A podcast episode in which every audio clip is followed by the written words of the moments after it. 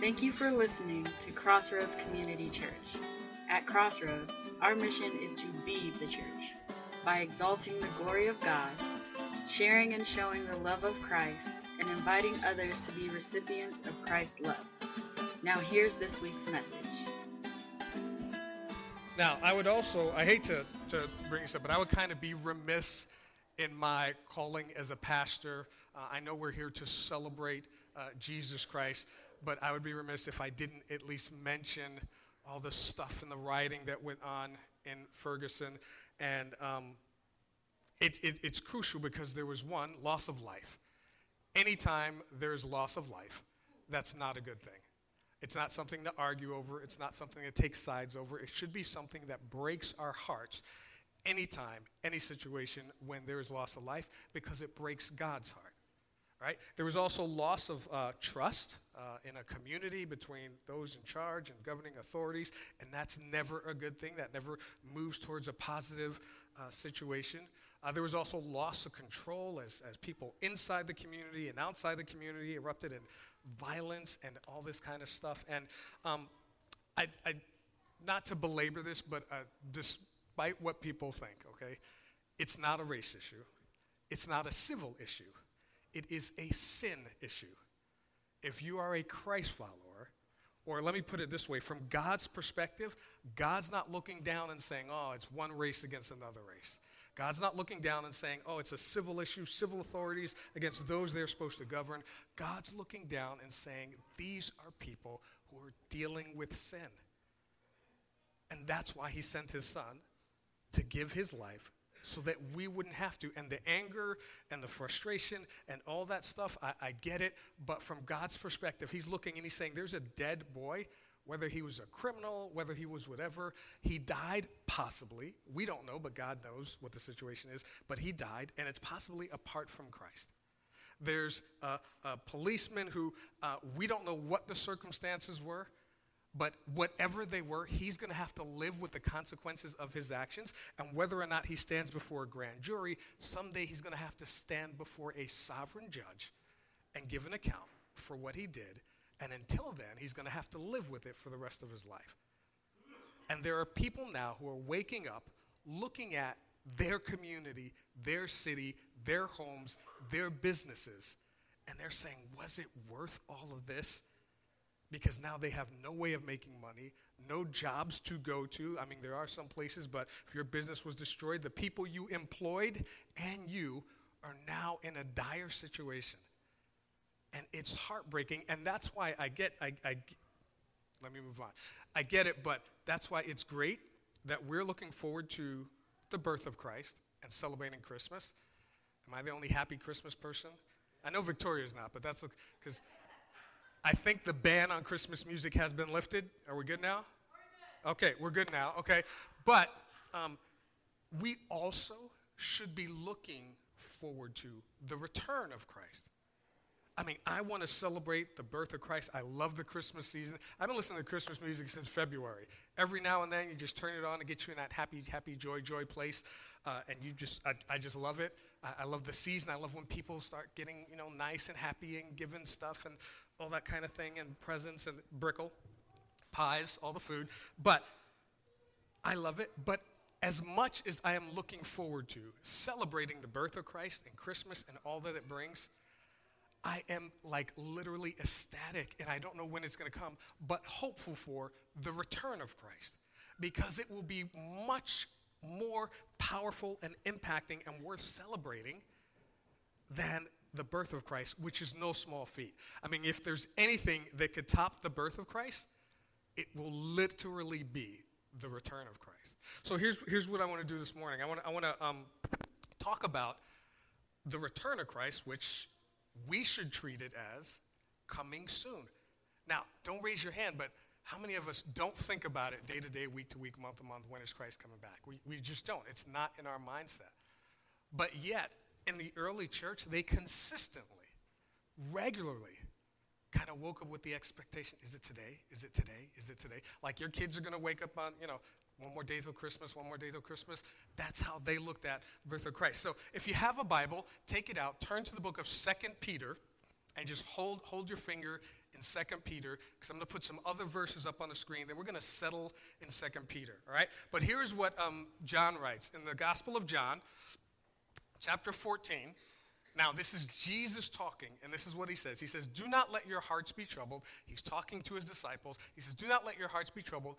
Trust in God, trust also in me. In my Father's house are many rooms. If it were not so, I would have told you. I am going there to prepare a place for you. And if I go and prepare a place for you, I will come back and take you to be with me, that you also may be where I am. Now, he was talking to them about a, a common custom, all right? We don't have this custom so much today, but just a few, a generation and a half ago, it was a similar custom. Because the custom was when someone gets married, that the, the, the parents would say, hey, you're getting married, you're bringing a, a wife or a spouse or whatever, if it's a husband or if it's a daughter, into our family. We want to bring them into our home, welcome them into our family. So we're just going to, if they could do it, add on a room for you guys on the house. All the married couples said amen. But they added on a room, or if they had enough land, they would say, hey, take 20 paces that way, and we're going to build you a brand new house for you and your spouse there on our property. And, and the idea was that on this land that I own, or in this house that I own, I'm adding you to my family, so I'm adding you to the place where I live so that we can be together as a family. And so Jesus uses that analogy when he talks to his disciples, and he says, Hey, I'm going to prepare a place for you because in my Father's house there are many rooms, uh, literally buildings or dwelling places. Dwelling places is probably a better translation. There are many dwelling places because he's telling them, Hey, I'm going to prepare a place for you. You're going to be added to my family. And if I go and prepare a place for you, I will come back. And I'm going to take you to that place, and we're going to spend eternity together. So Jesus tells them, as John records, hey, I'm going away, but I'm coming back for you. I'm going to bring you to where I am, and we're going to spend eternity together. Now, we're about to celebrate about in a couple of weeks about to celebrate Christmas, birth of Christ. And there are over, over, well over, depending on which you talk, who you talk to, 300 plus verses in the Old Testament that foretold and talked about the birth of Christ. That's a lot. There are over, well over 1,000 verses that talk about the second coming of Christ. Now, now think about this. God is not uh, required to repeat himself to us. Okay? He's God, he doesn't have to.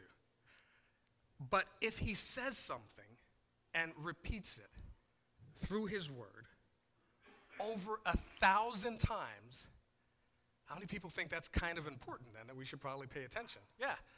All right? Now, think about this because I know um, parents, when you tell your kids something, if you have to tell them two or three times, it's a little frustrating because that means they didn't get it. And I don't know about you, but you may do the, you know, hey, before you go to bed, make sure you turn off the TV and turn off all the lights. And then you'll come out again and pretend you're doing something else because you want to remind them before you go to bed, turn off the TV and turn off all the lights. And then you will come out again for whatever reason, usually just to make sure they understand, turn out, turn off the TV, turn off all the lights. What do you find when you wake up? TV blaring, all the lights on, everything going, PS3 in the middle of the floor, you know, soda everywhere. But, but the point is, you want to reiterate to them because you would hope that about the third, fourth, or fifth time that they would get it right? I mean, that's what we hope as parents. So if God takes the time, I mean, it's one thing when Jesus says, Verily, verily, verily, I say unto you, uh, to me that says, okay, let, let, me, let me pay attention to whatever he's about to say. It's probably pretty important. But if he says something over 1,000 times, it's probably significant.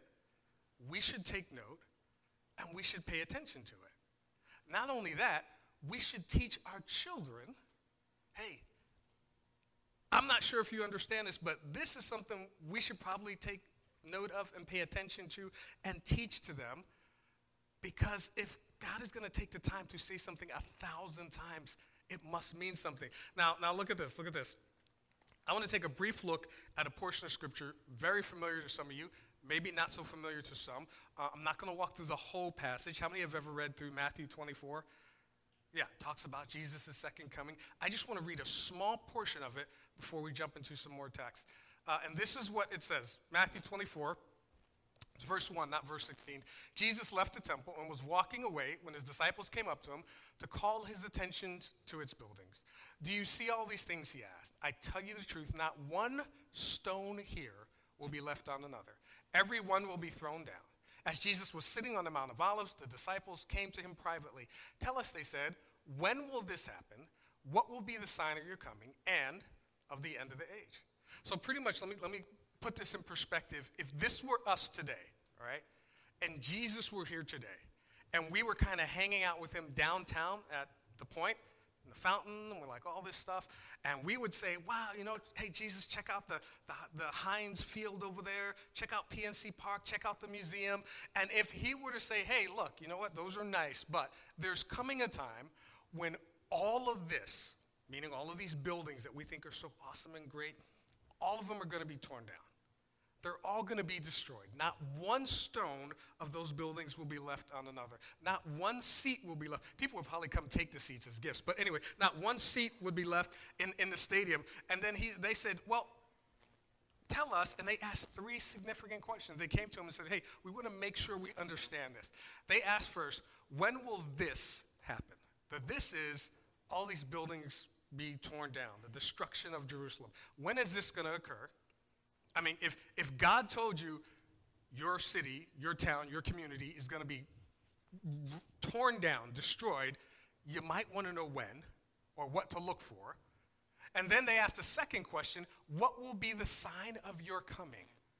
They understood Jesus was coming back because they said, What will be the sign of your coming? And the third question, and of the end of the age. Now, a lot of people put the two together and say that it's one question What will be the sign of your coming and the end of the age? I, and this is just my opinion. You don't have to agree with me. You can be wrong if you want to. But I don't see it that way because if the two were synonymous, then they would say, What will be the sign of your coming? We don't need to ask about the end of the age because we know when you come, that's the end of the age. They didn't say it that way because they likely, in my opinion, saw the two things as separate. Three questions when is this going to happen? When is the destruction of Jerusalem? You just told us all these buildings are getting thrown down. When? What will be the sign? Now, they didn't ask, when are you coming? But they asked, what will be the sign? What's going to precede? What things are we going to see before you appear? And then the sign of the end of the age. Now, this is, this is pretty cool. I don't want to spend a lot of time um, on going through all of Matthew 24 because that's not really my focal point this morning. But I, I, I do want to ask this because if Jesus is coming back, then whilst we are waiting for him,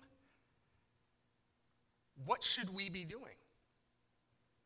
I mean, if Jesus made it clear, and he gives uh, uh, throughout the Word of God, there's like over a thousand, depending on who you talk to. Some people say as many as 1,500, depending on how you interpret some verses, but over a thousand different verses that say Jesus is coming back. And if he is coming back, he even said, I'm going away, but I'm preparing a place for you, but then I will come back for you. So if he is coming back, what are we supposed to do while we wait? Now, let me ask you a question.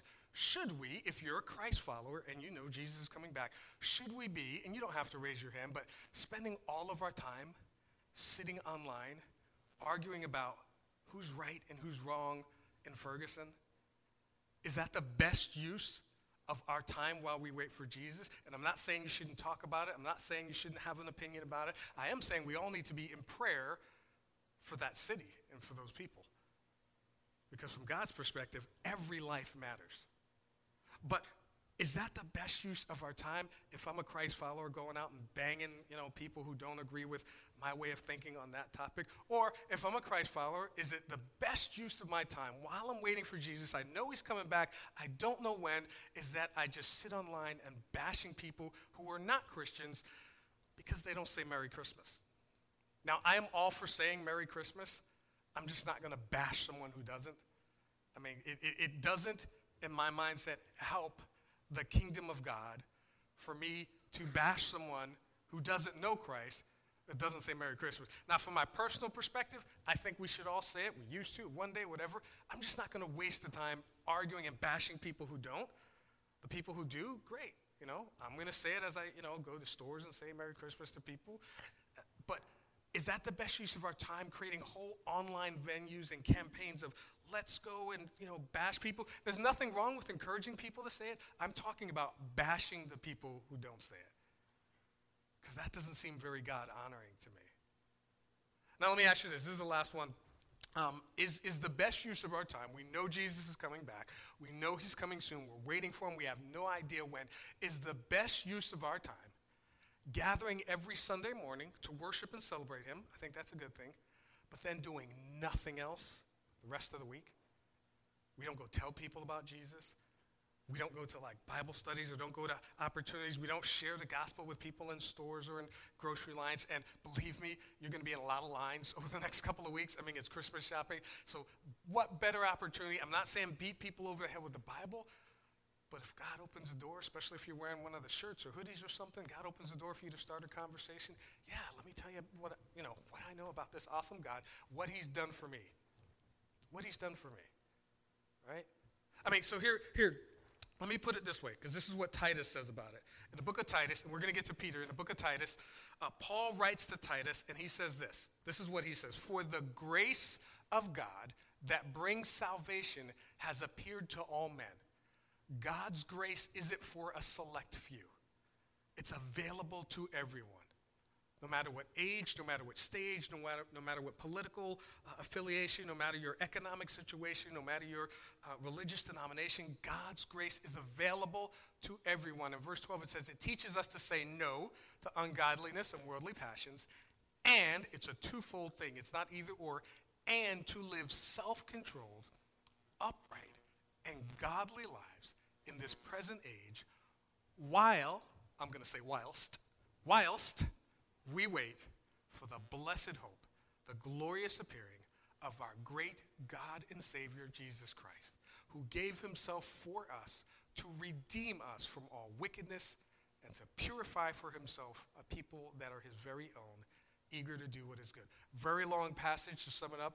While we wait, we need to be godly people, okay, and be self controlled, and we need to be expecting his return. It's coming. It's not something that, oh, well, never going to happen in my generation, so I'm just going to go off and do what I need to do. It's coming. And we live in a world, I mean, you don't have to look at just Ferguson, just look at any news channel for more than seven minutes, and you will see violence, hatred, hostility from one people to another, and if you, you know, if they happen to be on an international thing, hostility from one people group or nation towards another people group or nation over and over again. We live in a world that desperately needs to know the peace that comes from Jesus Christ. So, Paul writing to Titus says we're so we are to say no to the world and yes to living more like Christ. Now, Peter puts it another way. Uh, so, if you have your Bibles out, go to 2 Peter chapter 3.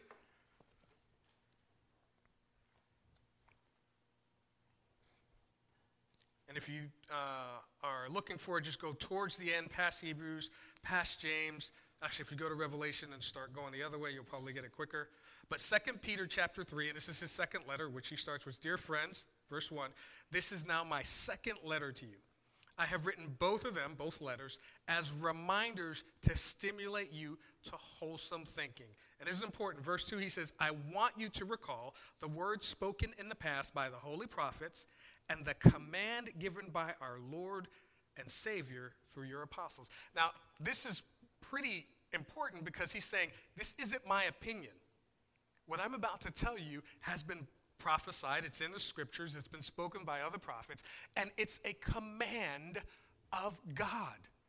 So if God commands something, again, probably pretty important, and we should pay attention to it. All right? He says, first, excuse me, first of all, you must understand that in the last days, scoffers will come, scoffing and following their own evil desires. They will say, Where is this coming he promised? In other words, I've been hearing you Christians talk about Jesus coming back forever. When's it going to happen? When's it coming? And don't confuse the coming of Jesus with, you know, the end of the Mayan age or any other crazy thing that's out there. But there are people who continually say, When is Jesus coming back? There are people who have continually, year after year after year, tried to put a, He's coming back this year, He's coming back this year. And I'm not going to say who because I don't want to dog any different denominations. But all these people that try to put a name on or, or a date to when He's coming back, that date has come, that date has gone. And so it's caused other people to be like, Well, when is He coming back? Or is He really coming back? He says, then ever since our fathers died, everything goes on as it has since the beginning of creation. Uh, here's the important thing. He says, but they, those people who scoff and say, where is he coming? When is this going to happen? I've been hearing about it forever.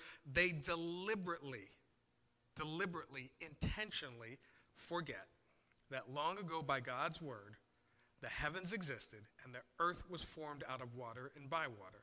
By these waters also the world of that time was deluged and destroyed.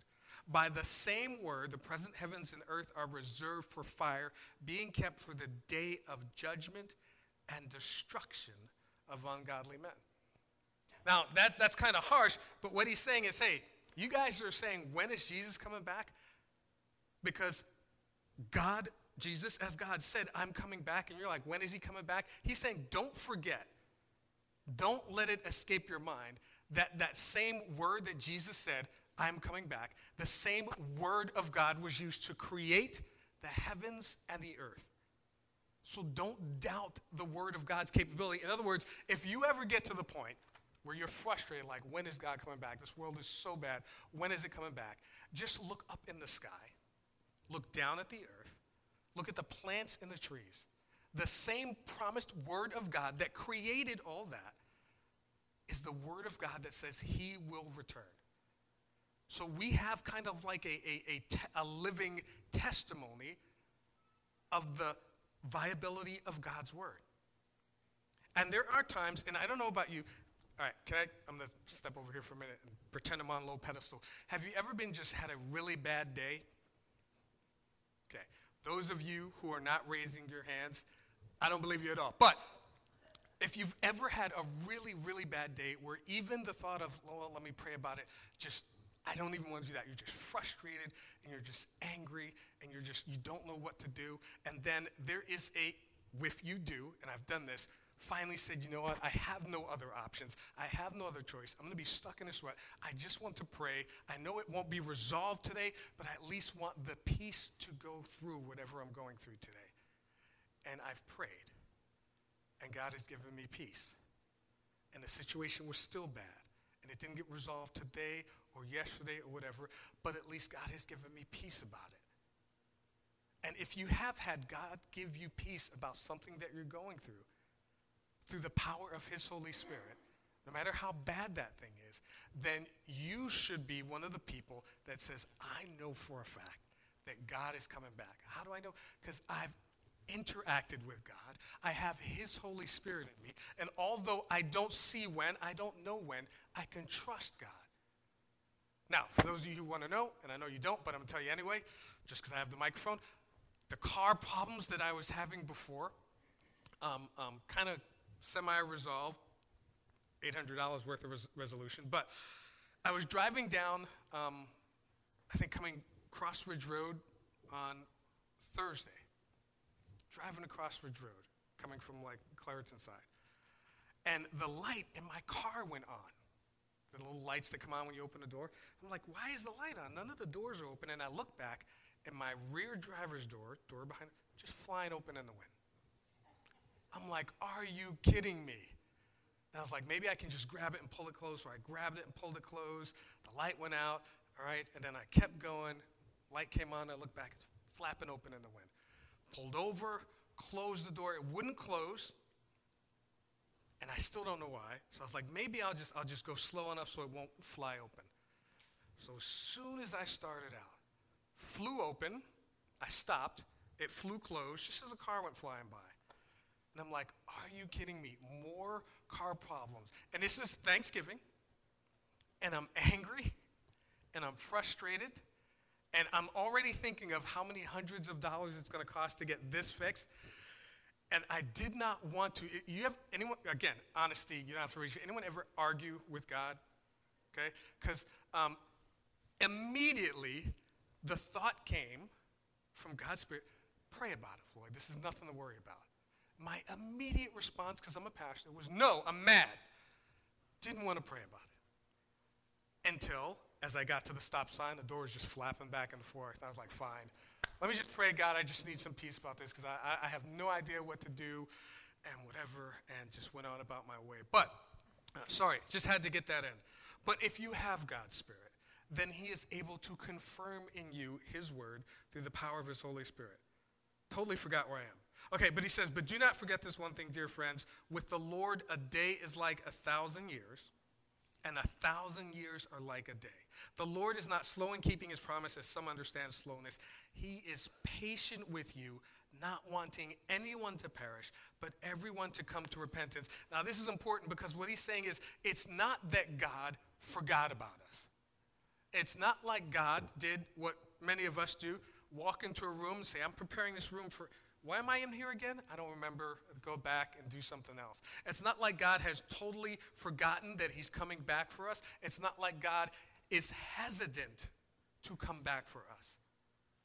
God is holding off on coming back for us because He doesn't want just us.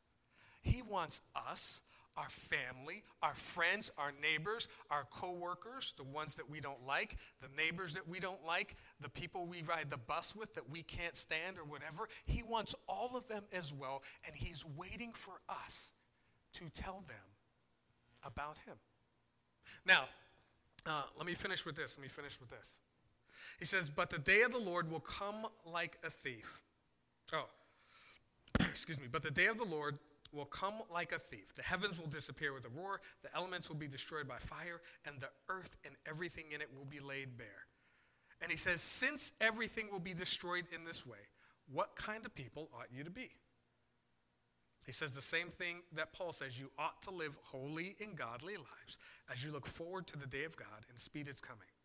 That day will bring about the destruction of the heavens by fire, and the elements will melt in the heat but in keeping with his promise, his promise to us, his promise to those who have stepped across the line and said, Yeah, I want this relationship with God. In keeping with his promise, we are looking forward to a new heaven and a new earth, the home of righteousness.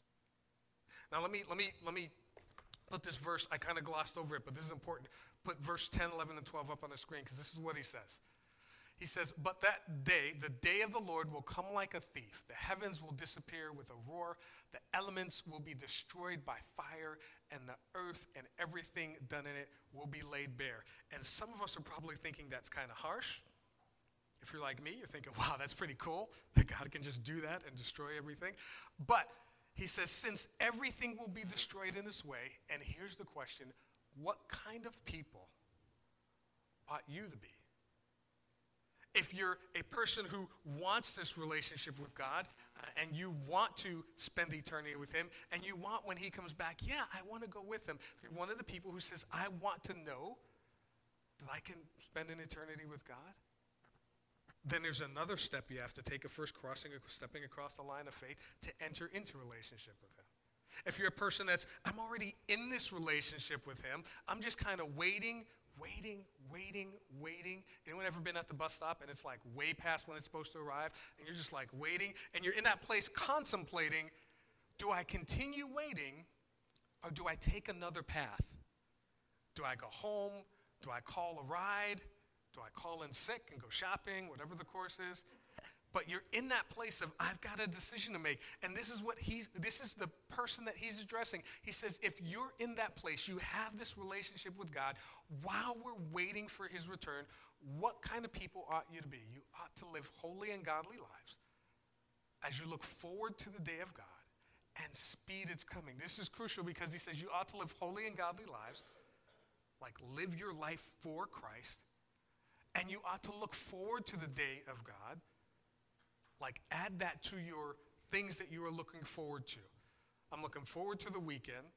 I'm looking forward to Christmas. I'm looking forward to New Year 2015. I'm looking forward to technological advances. I'm looking forward to lots of Brickell over the next couple of weeks. I'm looking forward to the return of Christ. Praying and hoping that it comes soon. Now, here's, here's, here's what I do. Let me close with this. All right? Whilst we wait, practical things that we can do. First, add a little more Jesus into your Christmas celebration. And some of you may have been, you know, back in the day when people used to go house to house and people would Christmas carol and people would do all kind of stuff and they would literally read the Christmas story and talk about the birth of Christ. And I shouldn't say this because it's not the thing you expect to hear in church, but I was listening to any, uh, was listening to a comedian who was talking about, and he's not a Christian comedian by any means, but he was talking about um, Christmas season. And he's, he is not a Christian. He said, I don't know Jesus, but it seems like we have materialized the whole season that's supposed to be dedicated to Jesus. And he even said, he said, I don't know him, but to me, Jesus seems like the least materialistic person that ever walked the earth. But we've made his season, the season of celebrating the birth of Christ, as materialistic as you can get. And for us, I think that this Christmas season, if you haven't done so with your kids or your grandkids or whoever, spend some time telling them what we're celebrating. Add a little more Jesus into your Christmas season. Now, that doesn't mean you don't have to get gifts because everyone wants to get gifts and all that stuff, but man, throw some Jesus in there. Don't let them just run up, grab stuff under the tree without knowing what they're celebrating, without knowing that the greatest gift that we have ever received was God in the flesh. So, the other thing that you can do whilst we're waiting is look forward to his return every now and then. Just ask yourself this simple question I wonder when Jesus is coming back for me. I wonder. Now, if you've ever been, anyone ever been on a date where you've been stood up? See, I didn't expect any woman to raise their hand at all because they're like, no one's going to stand me up. But all the guys, we would have raised our hand, but we were embarrassed because we know we've all been stood up. But if you've ever been stood up, you've been sitting there and you're waiting and you're waiting and you're like, I wonder when is this person showing up?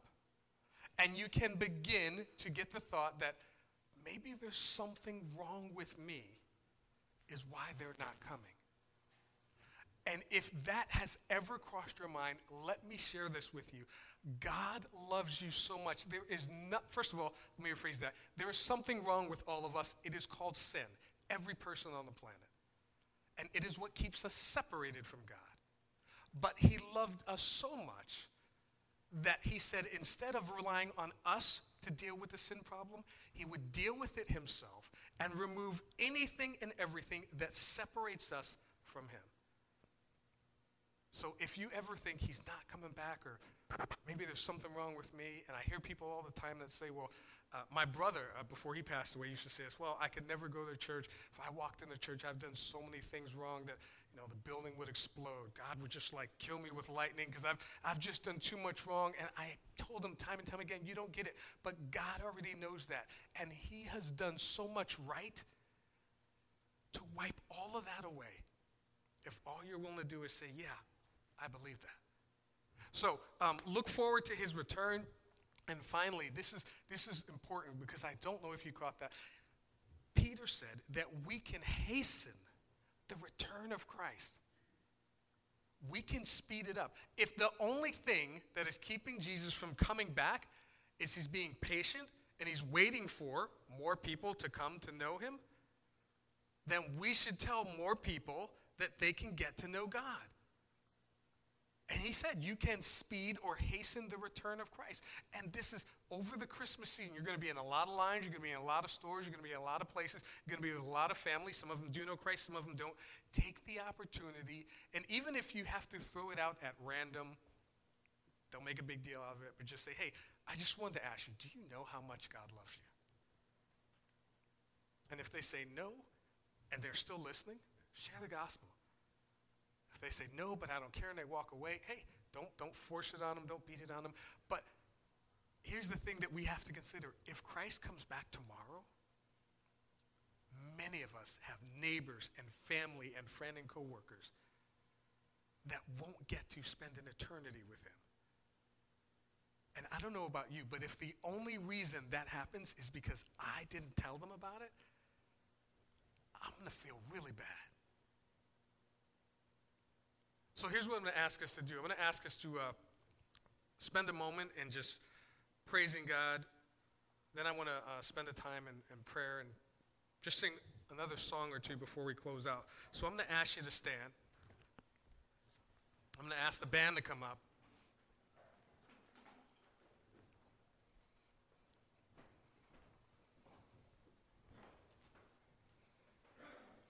So I just want you to bow your heads with me for a moment.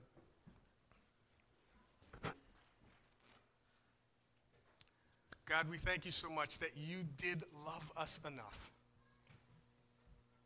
That you loved us enough to, to not just ask us to be in a relationship with you, but to remove anything and everything that would stop us from being in a relationship with you. And God, we, we give you praise and glory and honor. We thank you so much that you loved us enough to send your Son, Jesus Christ, to be born in the flesh and to live a sinless life. And then for him to take on all of our sins, all of our iniquity, all of the wrongdoing and things we do that separate us from you, he took upon himself. And God, we thank you that you put us in the place of now being able to be in relationship with you.